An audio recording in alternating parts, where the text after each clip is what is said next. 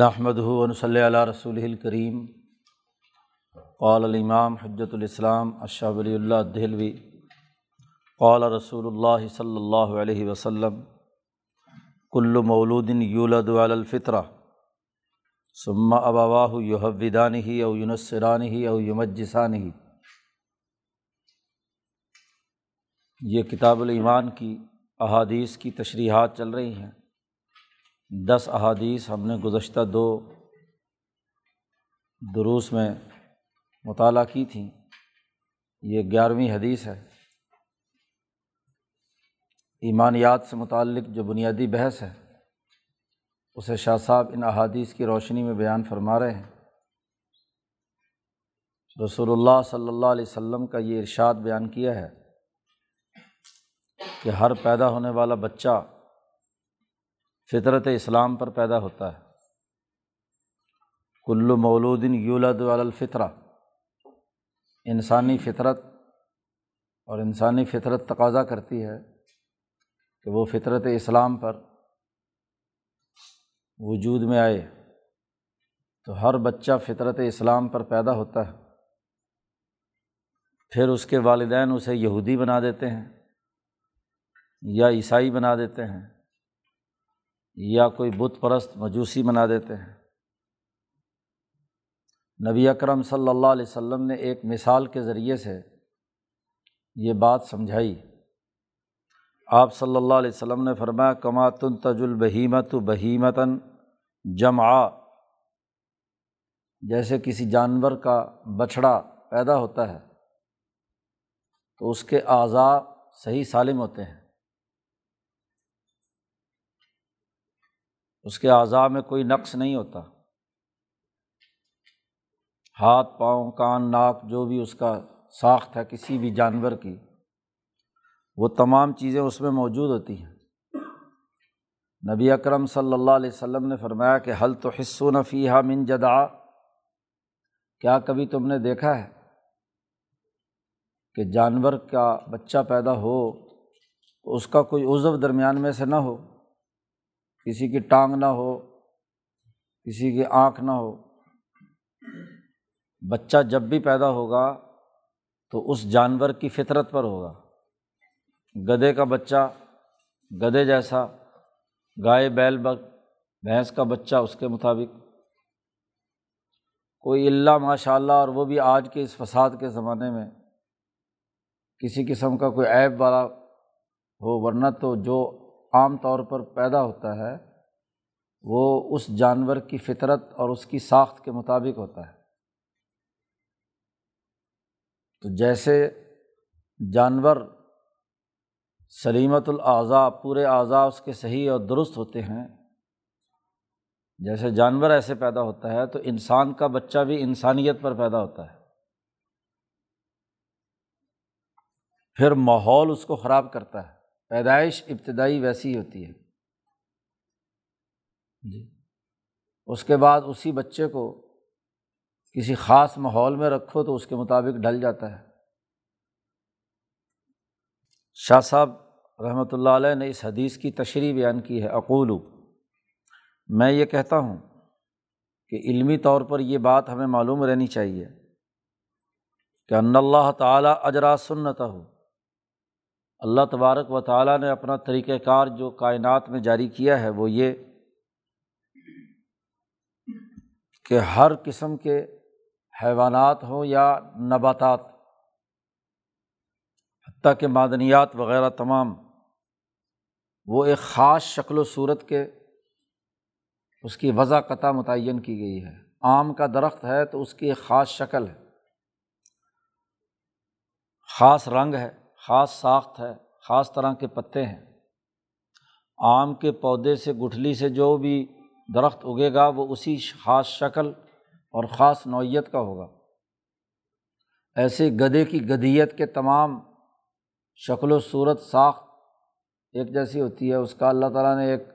پیمانہ یا معیار مقرر کر دیا ہے، گدھا ویسا ہی آئے گا، گھوڑا ویسا ہی آئے گا۔ اس کی تفصیلات پیچھے شاہ صاحب پہلی بحث میں تفصیل سے بیان کر چکے ہیں، جہاں انہوں نے کہا تھا کہ جاؤ چڑیا گھر میں جانوروں کو دیکھو اور جنگلوں میں درختوں کو دیکھو۔ اسی طرح انسان بھی، فخصل انسان، انسان کو بھی مثلاً ایک خاص شکل و صورت کے ساتھ اللہ نے پیدا کیا ہے کہ وہ بادی البشرہ ہے، اس کی چمڑی پر بال جانوروں کی طرح نہیں ہوتے، مستوی قامہ ہے، دو پاؤں پر سیدھا کھڑا ہوتا ہے، اس کے یہ ناخن یہ چوڑے ہوتے ہیں، نکیلے نہیں ہوتے۔ ناطقاً انسان بولتا ہے، ضاحکاً ہنستا ہے وغیرہ وغیرہ۔ یہ وہ خواص ہیں جس سے ہم یہ پہچان لیتے ہیں کہ یہ انسان ہے۔ ہاں، اللہم الا ان تخرق العادۃ من فرد نادر، الا ماشاء اللہ کوئی ناقص بچہ پیدا ہو جس کے اندر کوئی عیب ہو، الا ماشاء اللہ، کبھی کبھار، جیسا کہ شاہ صاحب نے کہا کہ تم دیکھتے ہو کہ بعض بچے پیدا ہوتے ہیں کہ ان کی ناک لمبی ہوتی ہے، خرطوم، یا پاؤں کے اندر ایک چھٹی انگلی ہوتی ہے، ہاتھ میں کوئی انگلی ہوتی ہے، الا ماشاء اللہ کوئی فرد نادر ایسا ہوتا ہے، ورنہ عام طور پر انسان کا بچہ انسان کی خصوصیات کا حامل ہوتا ہے۔ شاہ صاحب کہتے ہیں جیسے جسمانی ساخت تمام انسانوں کی ایک جیسی ہے، ایک خاص شکل، خاص جسم، خاص رنگ وغیرہ کے مطابق انسان پیدا ہوتا ہے، ایسے ہی ہر انسان بلکہ ہر جانور اس کے علمی اور ادراک، گرد و پیش کی چیزوں کو سمجھنے کی صلاحیت کا بھی ایک خاص پیمانہ مقرر کیا ہے۔ گدھا اپنی گدھیت کے دائرے میں کسی چیزوں کا ادراک کرتا ہے، گھوڑا اپنے دائرے میں ہے، تو ادراک کی صلاحیت یعنی عقل و شعور کی صلاحیت بھی اپنی استعداد کے مطابق ہوتی ہے۔ فَكَذَلِكَ أَجْرَى سُنَّتَهُ، ایسے اللہ تعالیٰ کی یہ سنت بھی جاری ہے کہ ہر ایک نوع میں علم اور ادراک کا ایک خاص معیار یا پیمانہ رکھا ہے، محدوداً بحدٍ، ایک خاص حد اور دائرے کے اندر وہ عقل و شعور کا دائرہ ہوتا ہے جو اسی کے ساتھ مخصوص ہوتا ہے، اس کے علاوہ کسی اور میں نہیں ہوتا۔ اس کے تمام افراد میں عمومی طور پر وہی علم و شعور کا ادراک اسی درجے میں ہوتا ہے جو اس نوع کے ساتھ خاص ہے۔ لا یوجد فی غیرہ مضطرداً فی افرادہ، مثلاً شہد کی مکھی میں ایک خاص خصوصیت رکھی ہے کہ وہ ان درختوں کو پہچانتی ہے یا پودوں کو پہچانتی ہے، شہد کی مکھی، جہاں سے شہد اکٹھا کیا جا سکتا ہے۔ ہر شہد کی مکھی کسی میٹھے پودے یا پھل پر جائے گی اور وہاں سے رس چوسے گی، کبھی زہریلے پودے پر وہ، اور اگر کوئی مکھی یہ حرکت کرے تو خود مکھیوں کا جو چھتے کا نظام ہے، اس کی ملکہ ہے، وہ اس کو وہیں جو چوکیدار گیٹ پر ہوتے ہیں، جیسے ہی وہ دیکھتے ہیں کہ یہ زہریلا شہد لے کر آئی ہے، زہریلی چیز چوس کر آئی ہے، تو نہ صرف یہ کہ اس کا شہد ضائع کر دیا جاتا ہے، اور تیسری دفعہ وہ حرکت کرے تو اس کو قتل کر دیا جاتا ہے۔ تو شہد کی مکھی کی خصوصیت ہے کہ وہ خاص قسم کے درختوں اور پودوں سے اپنی شہد کے لیے جو عرق چوسنے کا عمل ہے، اس صلاحیت کا وہ اظہار کرتی ہے۔ ثم اتخاذ الاکنان، چھتے بنانے، شہد کا چھتہ بنانے کی اپنی ایک سائنس ہے، اس کی خصوصیت ہے جو کوئی اور مکھی ویسا چھتہ نہیں بنا سکتی۔ ایسے ہی اس میں شہد جمع کرنا، شاہ صاحب کہتے ہیں تم اگر شہد کی مکھیوں پر غور و فکر کرو تو لن ترا فردا من افراد النحل، شہد کی مکھیوں میں سے کوئی مکھی تمہیں ایسی نظر نہیں آئے گی مگر اس کے اندر یہ صلاحیت شہد جمع کرنے کی، پھولوں سے رس چوسنے کی ضرور پائی جائے گی۔ اسی طرح آپ شہد کی مکھی کیا کبوتر کو دیکھ لو،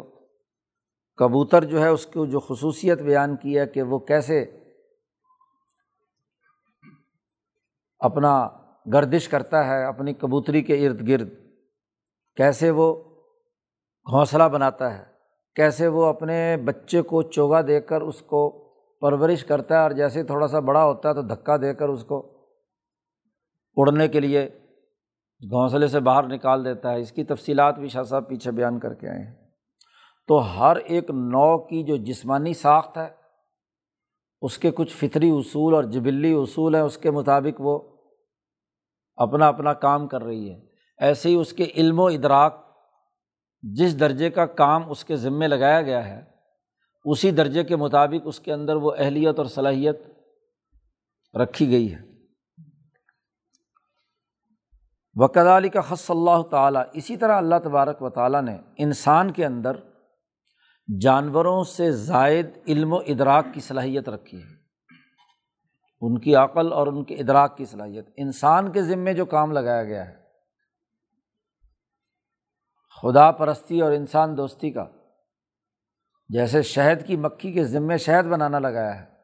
تو انسان کے ذمے کام لگایا ہے کہ وہ اللہ کو پہچانے، اس کی عبادت کرے اور مخلوق خدا اور انسانیت کے لیے خدمت کا کام کرے۔ یہ جو ذمہ داری اس پر عائد کی گئی خلیفہ ہونے کی حیثیت سے، تو اس میں جانوروں کی نسبت زیادہ ادراک کی صلاحیت ہے، اور ایسی عقل جو بھرپور ہو وہ بھی اس کو عطا کی۔ اور جب اس کو پابند کیا گیا کہ وہ اللہ کی معرفت حاصل کرے، تو باری تعالیٰ کی معرفت بھی اس کی عقل کے اندر، اس کے ادراک کے اندر رکھی گئی ہے۔ ایسا نہیں ہے کہ اس میں اہلیت نہ ہو ذات باری تعالیٰ کے ادراک کی، اور اس کو کہا جائے کہ جی جناب تم اللہ کو مانو، معرفت حاصل کرو۔ ہر فرد میں معرفت خداوندی کے ادراک کی صلاحیت ہے۔ ایسے ہی بل عبادت لہو، اس کی عبادت کرنے کی بھی استعداد اور صلاحیت فطری طور پر ہر انسان میں رکھی گئی ہے۔ اور ایسے ہی وہ انواع ما یرتقون بہ فی معاشہم، اپنی معاشی زندگی کے ارتقاء کے لیے وہ جد و جہد اور کوشش کرے، اس کی عقل اور صلاحیت بھی اس کے اندر رکھی گئی ہے کہ وہ اپنے ارتفاقات اور اقترابات دونوں کو درست کرے۔ یہ اس کی فطرت کے اندر اس درجے کی عقل اور شعور ضرور رکھا گیا ہے۔ وَهُوَ الْفِطْرَةُ، اسی کا نام فطرت ہے، خدا پرستی اور انسان دوستی۔ فَلَوْ أَنَّهُمْ لَمْ يَمْنَعْهُ مَانِعٌ لَكَبَرُوا عَلَيْهَا، اگر بچپن سے اس بچے کو جو پیدا ہوا تھا تو اس وقت یہ اہلیت اور استعداد اس میں رکھی گئی تھی، اب بڑے ہونے تک درمیان میں اگر کوئی رکاوٹ نہ ہو تو ضرور وہ بڑا ہونے کے بعد بچہ از خود فطری طور پر اللہ کی معرفت اور ارتفاقات کا کام کر سکتا ہے۔ لیکن اگر بچپنے کے زمانے میں ہی اس کے چاروں طرف رکاوٹیں کھڑی ہوں، جیسے کسی جانور کو بچپن سے ہی کچھ چیزوں کا عادی بنا کر پال لیا جائے، یا بچپن میں ہی اس کے دماغ پر کوئی پیالہ رکھ کر دولت شاہ کا چوہا بنا دیا جائے، تو اگر بچپن سے دماغ بند ہے تو بڑے ہونے کے بعد وہ دماغ کیسے کھلے گا؟ نشو و ارتقاء کا ایک دائرہ ہے۔ کوئی آج بچہ بچپن سے ہی بیمار ہے اور بیماری کی وجہ سے اس کی نشو و ارتقاء رک گئی، تو اگر اسی تنگی، گھٹن، مرض پر دس بیس سال اس کے گزر گئے تو اب دنیا کا کوئی ڈاکٹر اس کو صحت مند نہیں بنا سکتا، کیونکہ اس رکاوٹ نے اس کی جو فطری نشو و نما اور ارتقاء تھا وہ روک دیا۔ جیسے کیا ہے، دولت شاہ کے چوہے کے ساتھ حال ہوتا ہے کہ اس کو بچپن سے ہی پیالہ چڑھا کر چھوٹا سا سر بنا دیا اس کا، اب سمجھدانی بیچارے کی کمزور ہے تو وہ پاگلوں والی باتیں کرے گا نا، مجذوب ہوگا، اس کے کہیں گے اللہ لوگ ہے۔ تو نقص جو ہے وہ پیدائش اور جوان ہونے تک کا جو درمیانی عرصہ ہے یہ بڑا اہم ہے۔ یہاں بچے کی جیسی جسمانی اور عقلی نشو و ارتقاء ہوگی ویسا ہی بڑے ہونے کے بعد وہ کردار ادا کرے گا۔ یہاں اگر اس کی نقص پیدا ہو گیا تو اس کے علم اور عقل ہر چیز کے اندر خرابی پیدا ہوگی۔ لَكِنَّهُ قَدْ تَعْتَرِضُ الْعَوَارِضُ، بسا اوقات اسی بچپن کے ہی زمانے میں ایسے عوارضات یا امراض لاحق ہو جاتے ہیں کہ جس کے نتیجے میں خرابی پیدا ہوتی ہے، جیسے جسمانی اگر عوارض لاحق ہوں تو جسمانی نشو و نما، اس کے آزاد چھوٹے چھوٹے رہیں گے، پتلے رہیں گے، ہاں جی، اس کی نظر کے وہ اگر آپ نے پٹی باندھے رکھی تو اس کو صحیح نظر نہیں آئے گا بڑا ہونے کے بعد بھی۔ ایسے ہی اس کا جو ذہنی ارتقاء اور نشو و نما کا عمل، بچپن بڑی بنیادی حیثیت رکھتا ہے، وہاں اگر بچپن سے ہی ماں باپ نے اسے ڈرا کر رکھا ہے تو ڈرپوک بچہ پیدا ہوگا۔ اس کو بڑے ہو کر جتنا مرضی اس کو بہادر بنانے کی کوشش کرو، نہیں بہادر بنے گا۔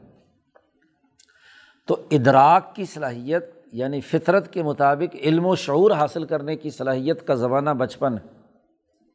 بچپن میں ہی مہذب معاشرے اپنے بچوں کی خوراک اور اپنے بچوں کے سیکھنے سکھانے اور علمی استعداد کو زیادہ سے زیادہ اس کے دماغ پر بوجھ ڈال کر اس کی تربیت کا عمل آگے بڑھاتے ہیں۔ تو جیسے ہی وہ بڑا ہوتا ہے تو اس کے مطابق آگے چلتا ہے، لیکن بچپن میں اس نے پندرہ بیس سال گنوا دیے علم و شعور سے عاری رہ کر، بھیک مانگ کر، پستی کی حالت میں، تو آپ اس کے بعد جتنی مرضی کوشش کرو وہ کبھی بھی درست نہیں ہو سکتا۔ اب یہ عوارض میں سے جو عوارضات ہیں وہ حضور نے بیان کیے کہ ان کے والدین یہودی تھے اور انہوں نے اسی ساخت پر اس بچے کی نشو و نما کی کہ وہ دیوار گریا کے پاس جا کر ویسی حرکتیں کرے گا جیسے ماں باپ کر رہے ہیں جی۔ یا عیسائی تھے تو وہ عیسیٰ علیہ السلام اور مریم کے بارے میں خدائی تصور یا تثلیث کا تصور بچپن سے ہی اس کے دماغ میں بیٹھا ہوا ہے۔ تو جو فطری طور پر معرفت خداوندی توحید کی بنیاد پر پیدا ہونی تھی وہ رک گئی اور وہی ساخت اس کی بن گئی۔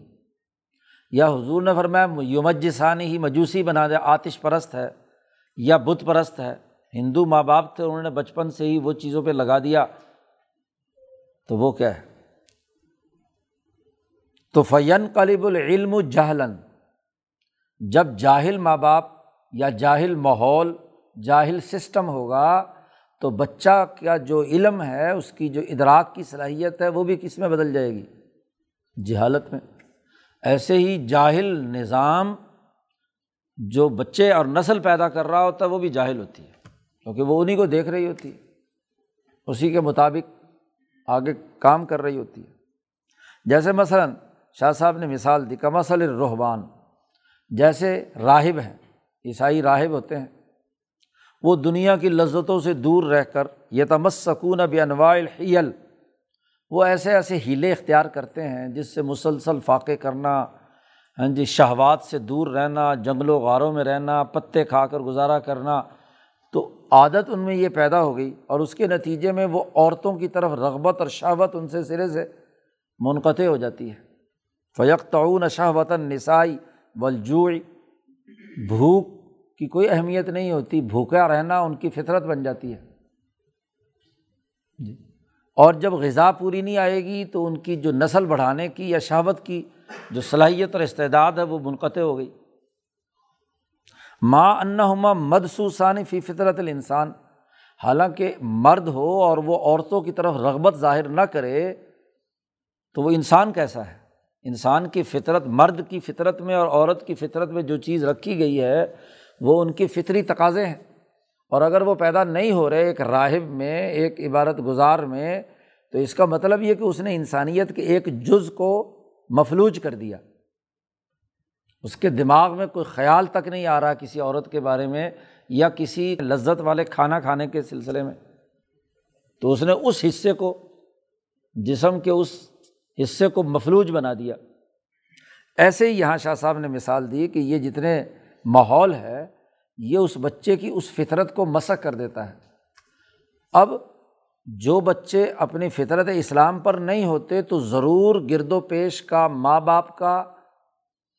یا سسٹم کا ماحول ایسا ہوتا ہے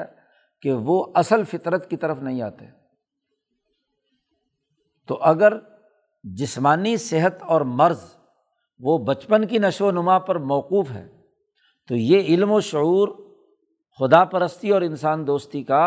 اس کا تعلق بھی بچپن کی اس تربیت اور اس کی فطرت کے نشو و ارتقاء سے ہے۔ ایک اچھے ماحول میں ہوگا تو وہاں اس کا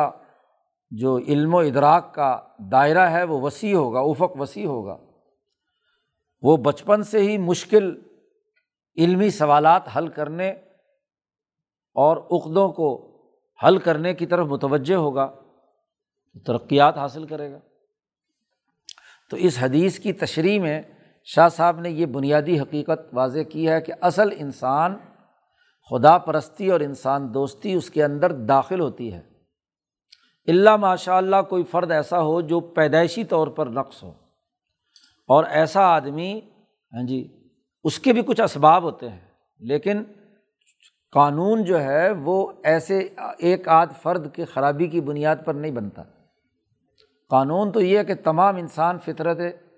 اسلام پر پیدا ہوئے۔ اب ایک یہ بنیادی حدیث لائے ہیں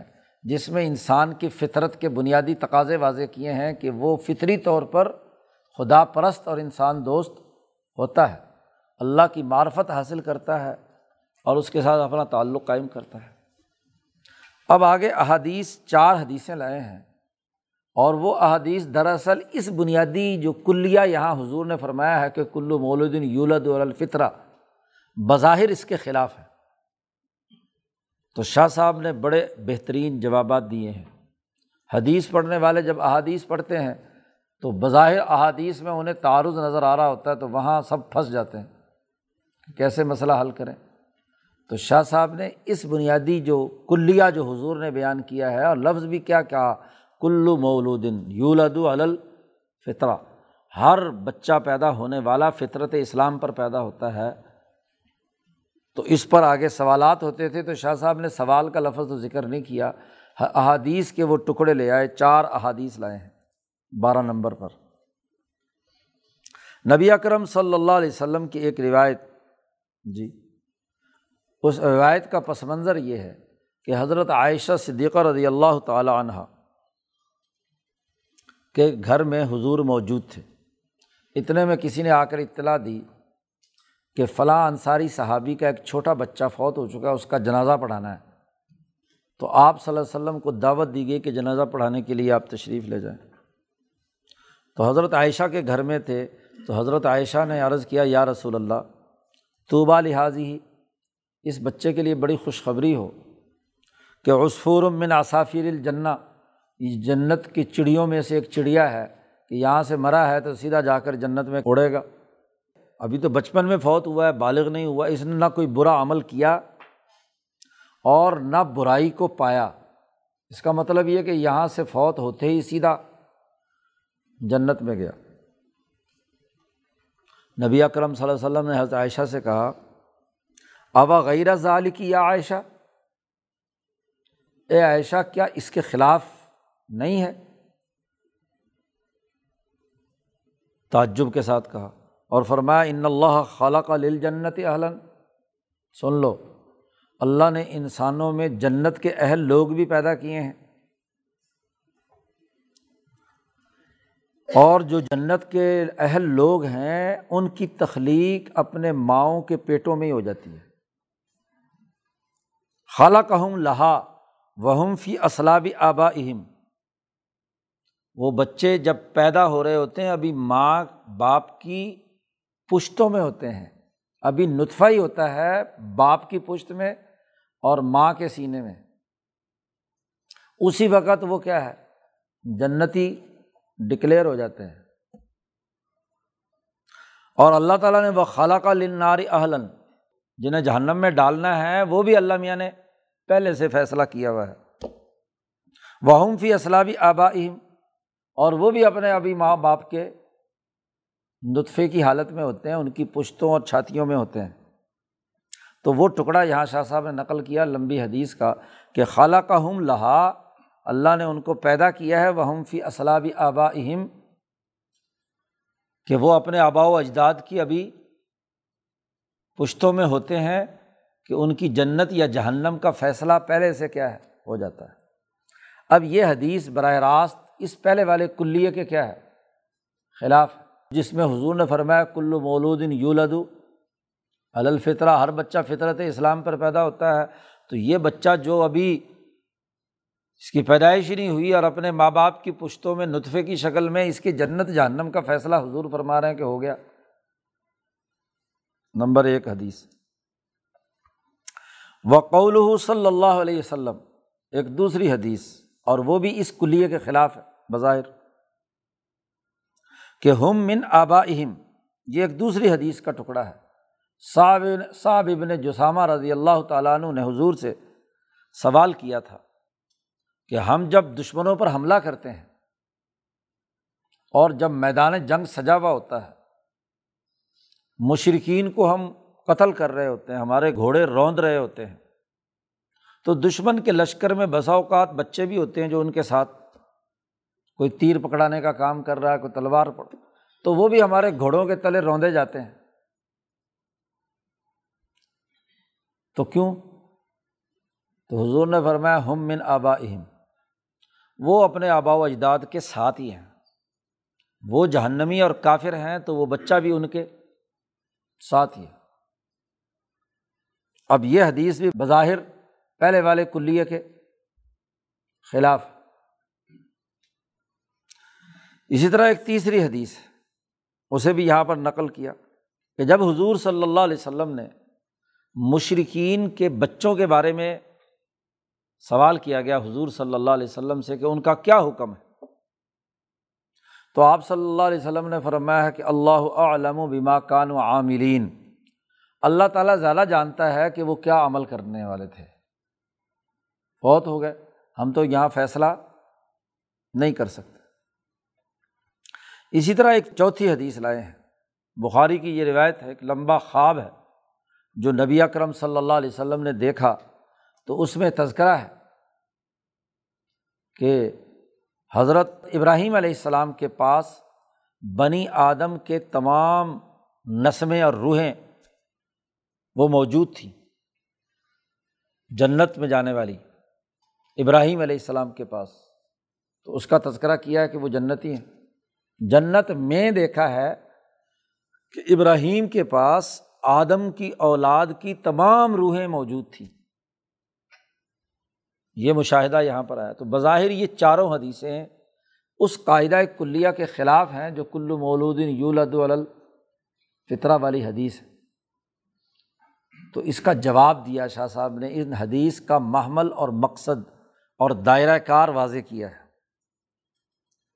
شاہ صاحب نے فرمایا کہ دیکھو ایک بات جان لو، اعلم، علمی طور پر جان لیجئے کہ ان الاکثر ان یولد الولد علی الفطرہ، یہ جو بات پیچھے حضور نے فرمائی قاعدہ کلیہ کی کل مولود یولد علی الفطرہ، یہ اکثری قاعدہ یہی ہے کہ بچہ فطرت اسلام پر پیدا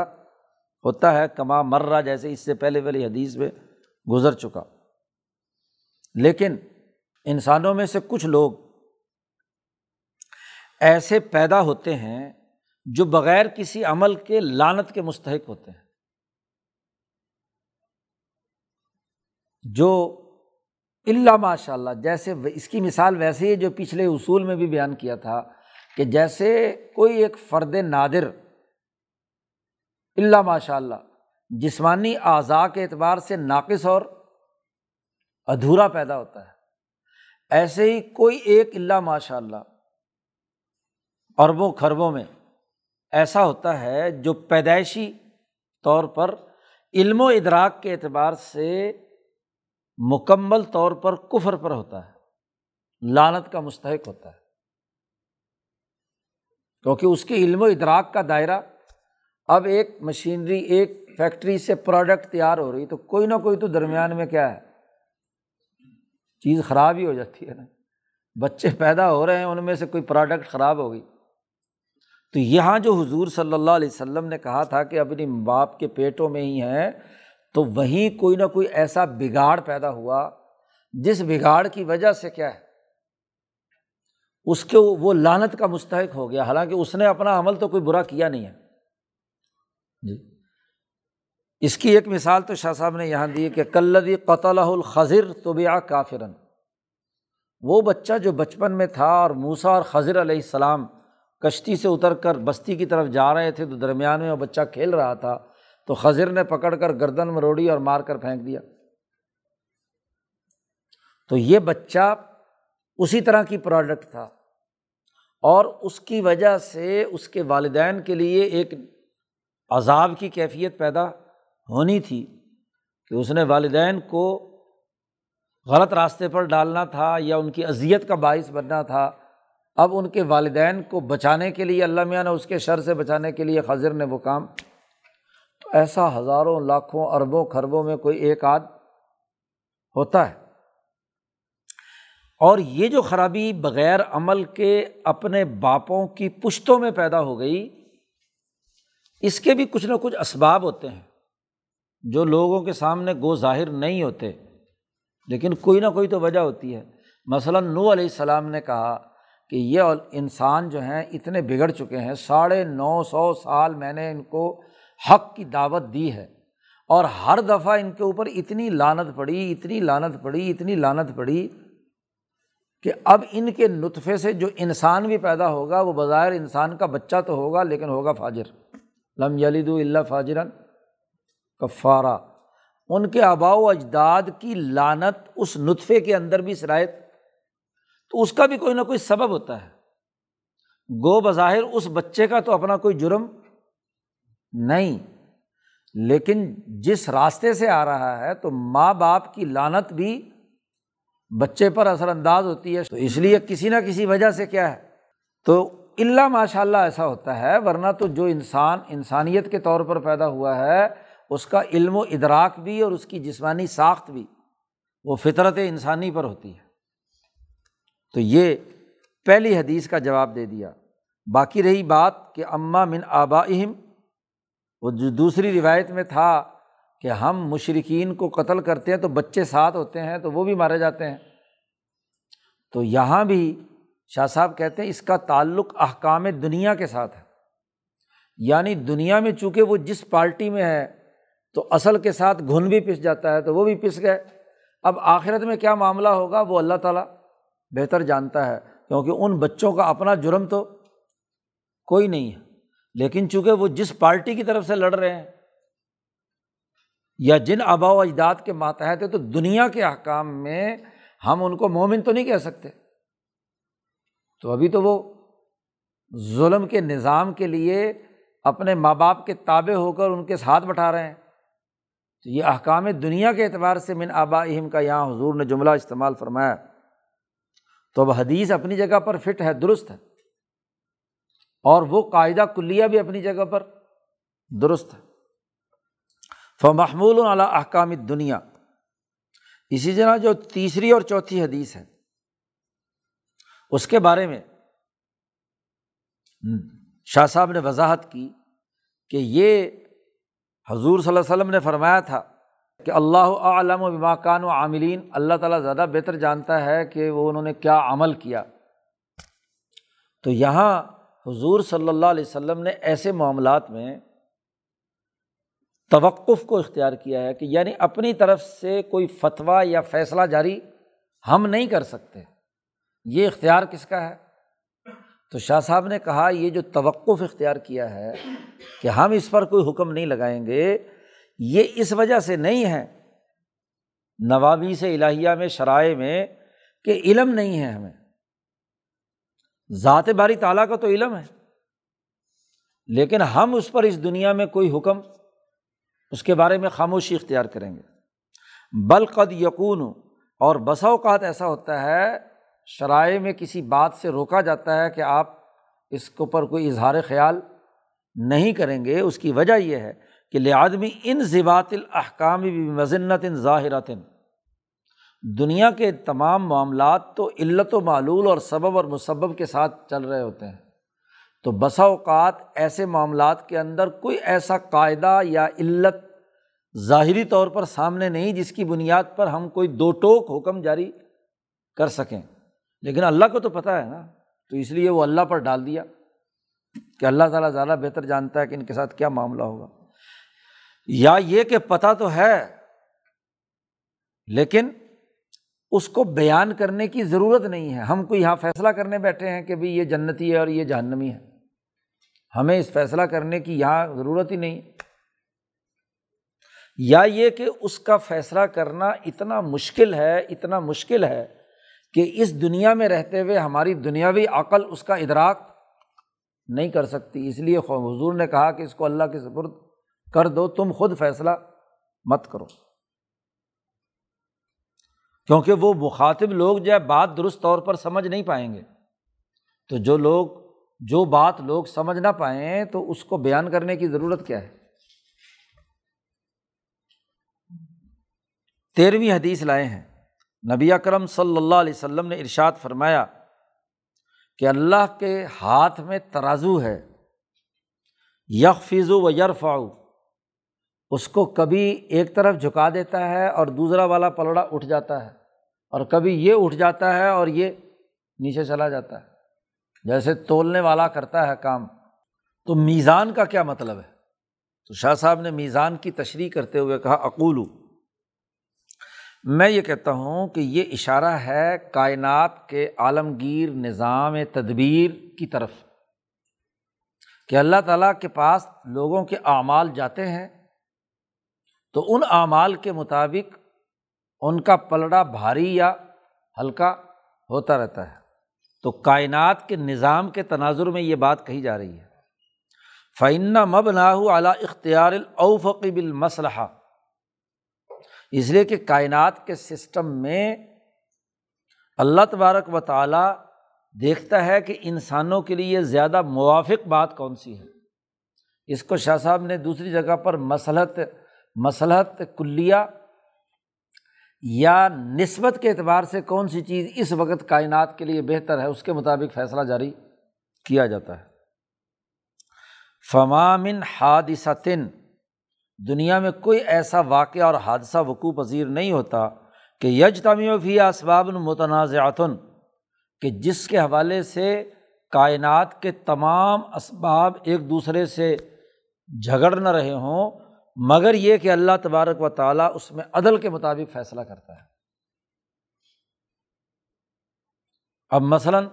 اللہ کے دربار میں تمام جتنی مخلوقات ہیں ان کے نمائندے موجود ہوتے ہیں، اور وہ نمائندے اپنے اپنے تقاضوں کے مطابق مطالبات کرتے ہیں، جس کو ایک دوسری حدیث میں حضور نے بیان فرمایا تھا، شاہ صاحب نے پیچھے نقل کی ہے کہ فیما یختصمون یختصم المالا الاعلیٰ، مالا اعلیٰ کس چیز میں جھگڑ رہے ہیں۔ تو یہ جھگڑا کیا ہے؟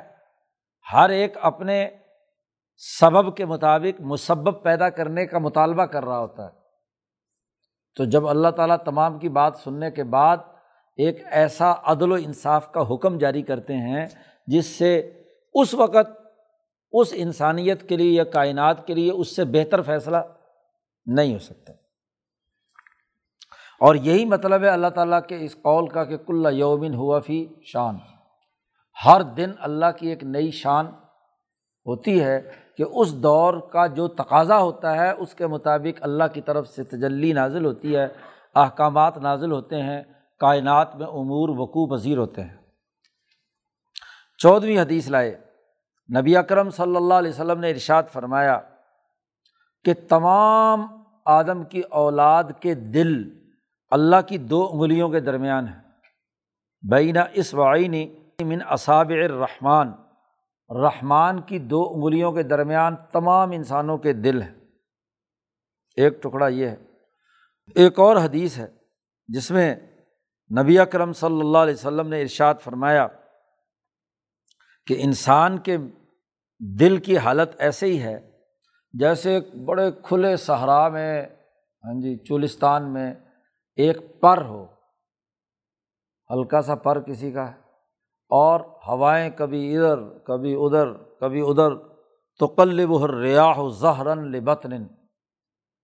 اس کو ادھر ادھر کیا ہے گھماتی پھرتی رہتی ہیں۔ ایسے ہی ہر انسان کا دل جو ہے وہ ایک کھلے صحرا میں ہے،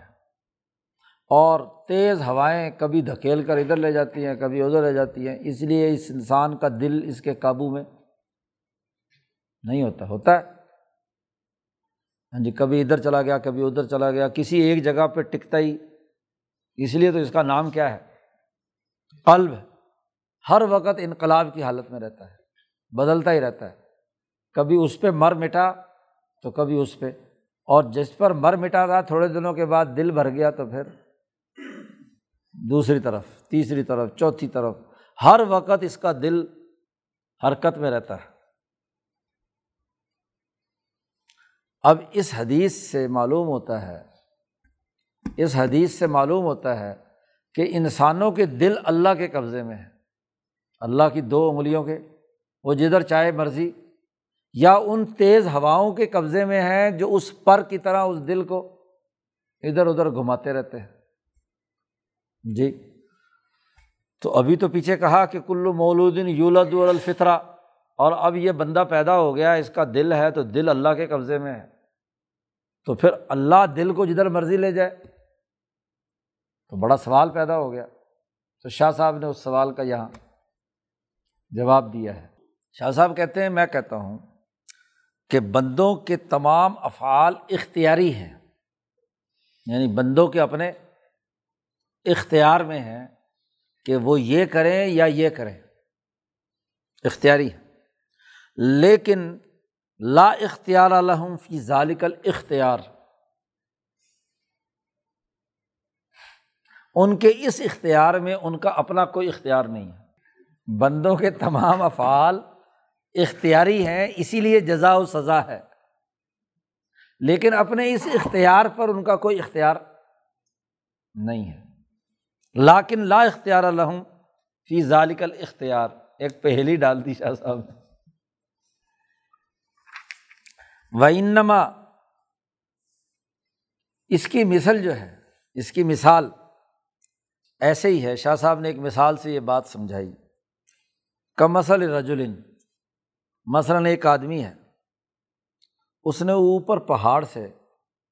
ایک پتھر زمین پر پھینکا، اراد ان یرمی حجرن، ایک پتھر پھینکنے کا ارادہ کیا، لڑکانے کا ارادہ کیا۔ فَلَوْ أَنَّهُ قَادِرًا حَكِيمًا، اگر وہ قادر اور حکیم ہو تو خلق فی فی الحجر اختیار الحرکت ایضاً، جی پتھر اوپر سے نیچے پھینکنا چاہتے ہیں آپ تو کیا کرنا پڑے گا؟ اختیار استعمال کریں گے نا، کیسے کہ پتھر ہاتھ سے پکڑیں گے، اٹھائیں گے، یا اگر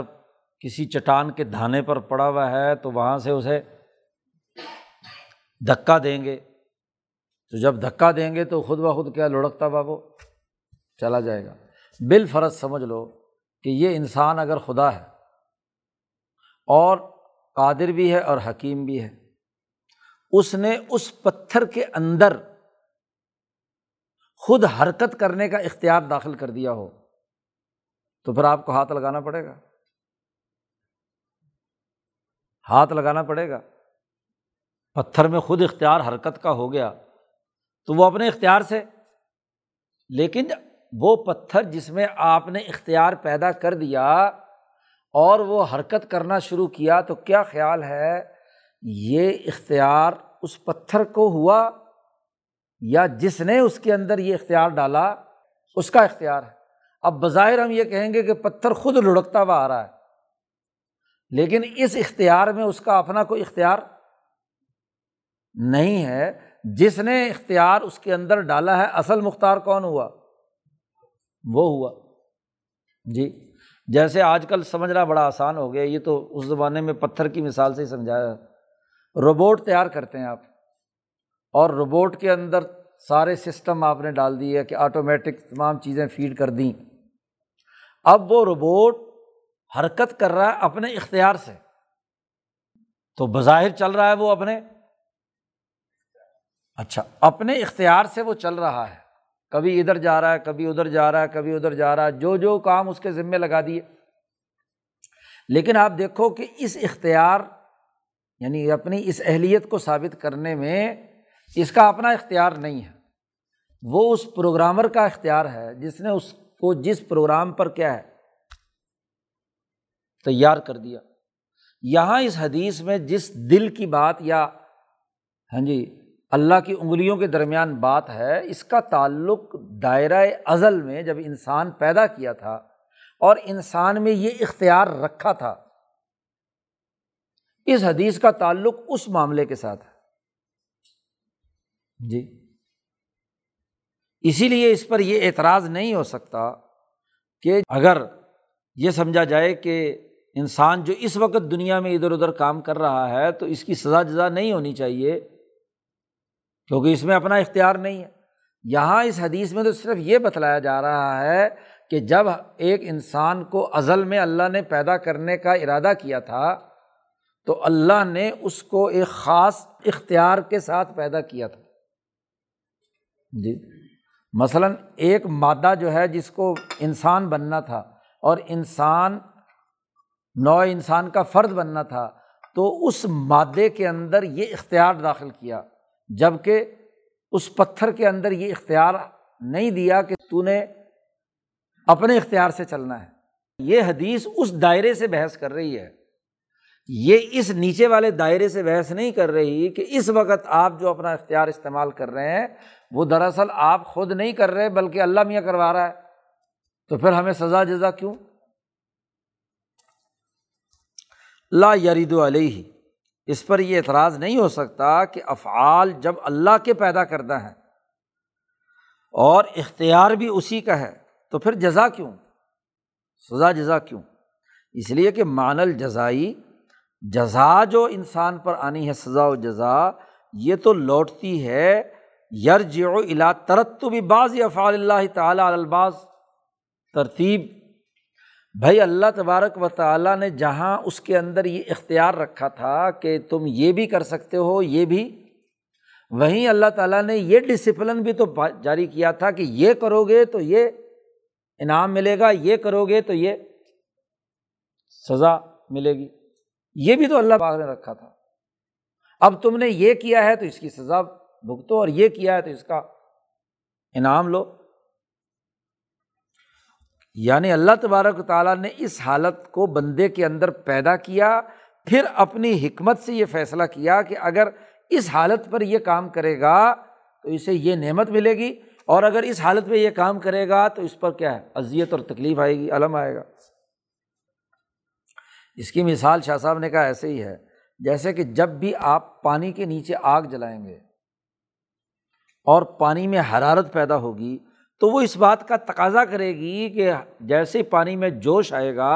تو پانی ہوا میں کنورٹ ہو جائے گا،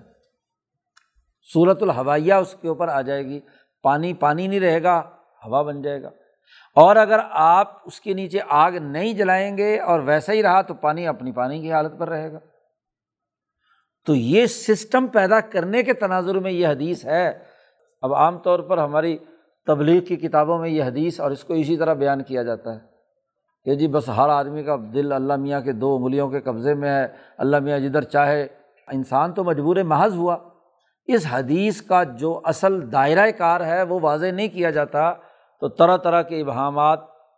جی اور خاص طور پر جب جاہلوں میں بیٹھ کر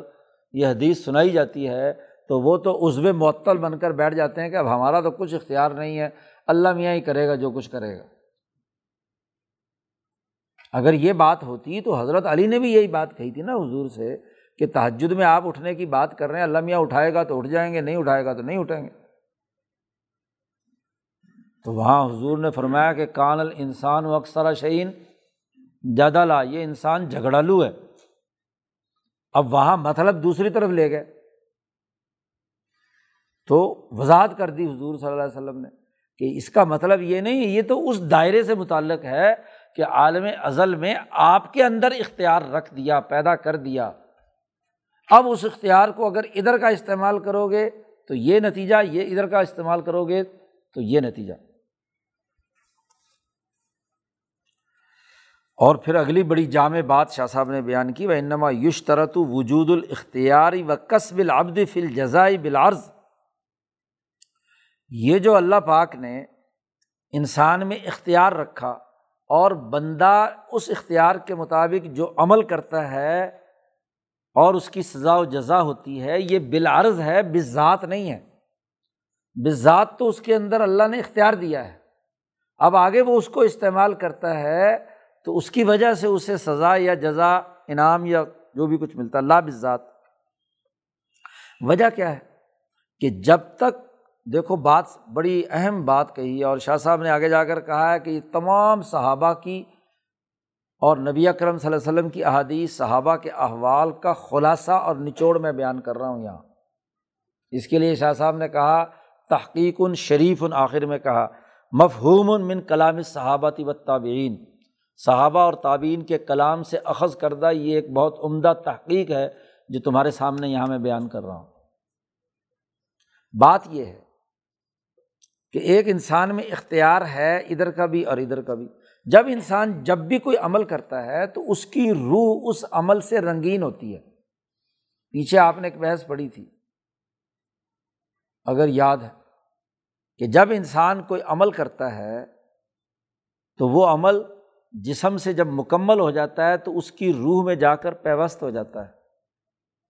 اور روح جو ہے اس عمل سے رنگین ہو جاتی ہے۔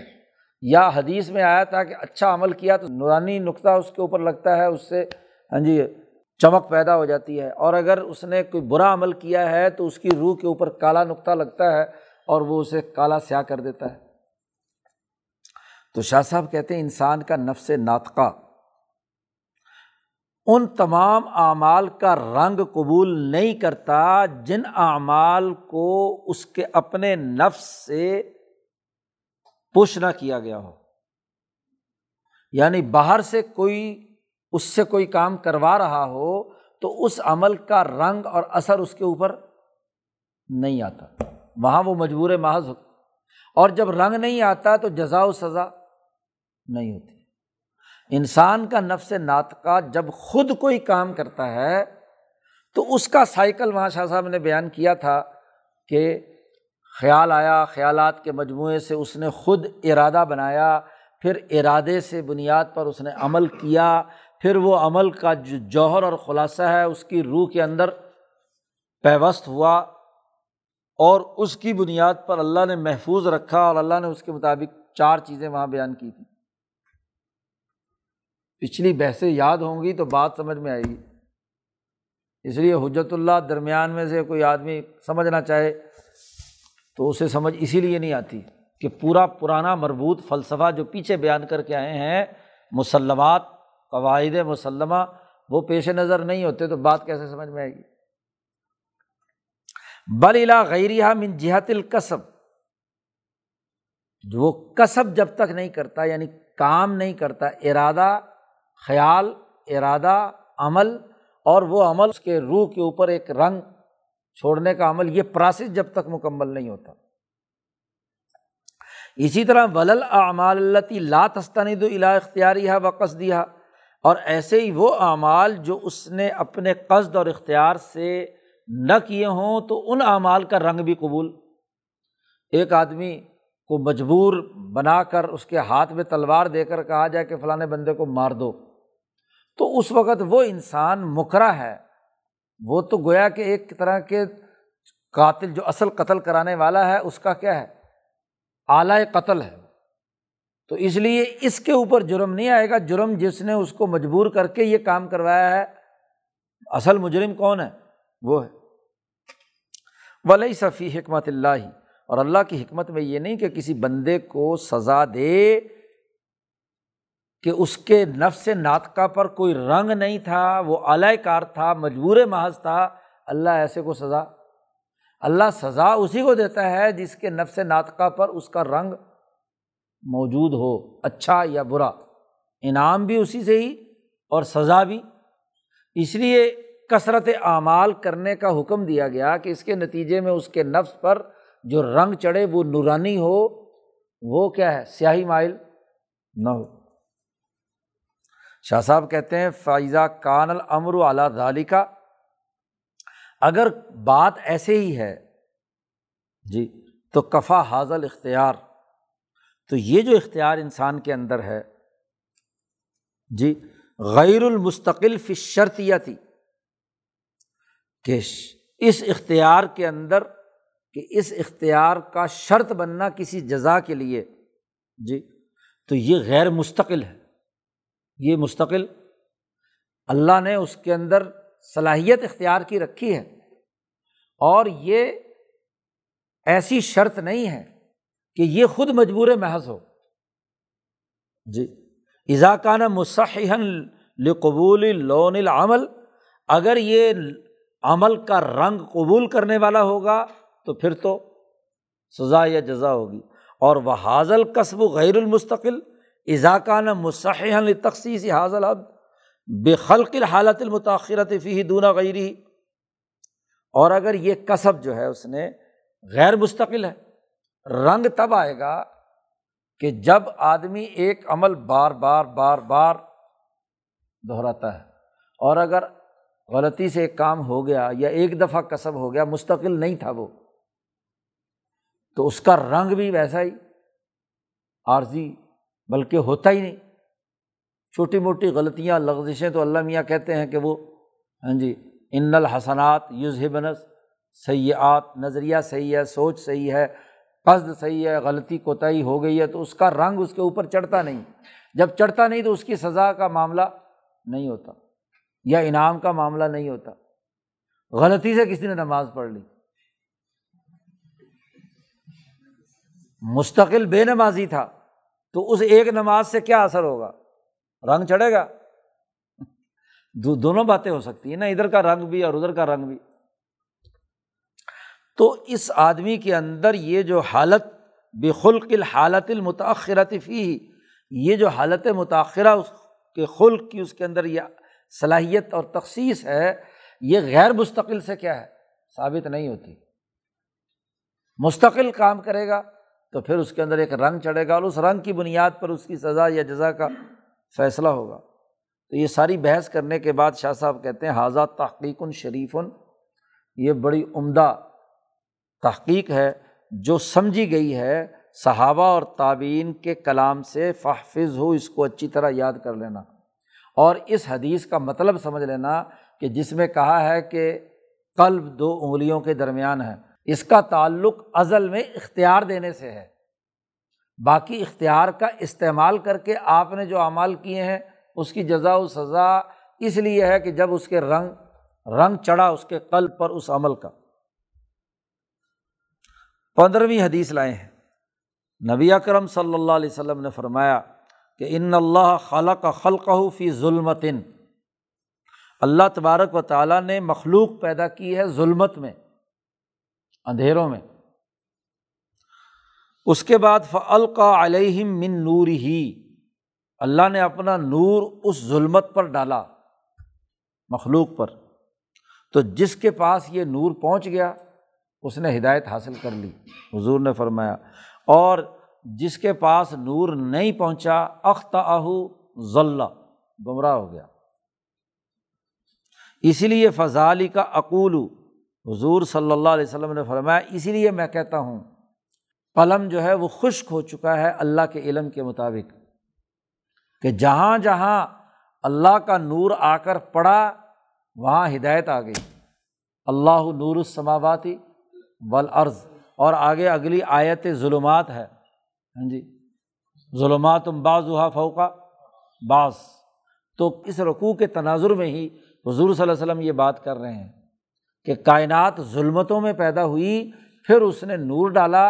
اور وہ نور کوکب دریون کی طرح چمک رہا ہے، جہاں جہاں پہنچا وہاں روشنی اور ہدایت آ گئی، اور جہاں نہیں پہنچا وہاں اندھیرا رہا۔ شاہ صاحب کہتے ہیں معنی ہو اس حدیث کا مطلب یہ ہے کہ اللہ تعالیٰ نے انہ قدرہم قبل ان یخلقوا، تمام مخلوق کے پیدا ہونے سے پہلے اللہ تعالیٰ نے ان کی تقدیر، ان کا معیار، ان کا سسٹم مقرر کیا۔ فَكَانُوا هُنَاكَ عُرَاتًا عَنِ الْكَمَالِ فِي حَدِّ أَنفُسِهِمْ، اس وقت جب ان کا مادہ بن رہا تھا تو یہ ہر طرح کے کمال سے فی ذاتہ عاری تھے، کوئی ان کے اندر کمال نہیں تھا۔ تو پھر فَاسْتَوْجَبُوا أَن يُبْعَثَ إِلَيْهِمْ، تو اب اللہ پاک نے ان کی طرف انبیاء بھیجنے کا فیصلہ کیا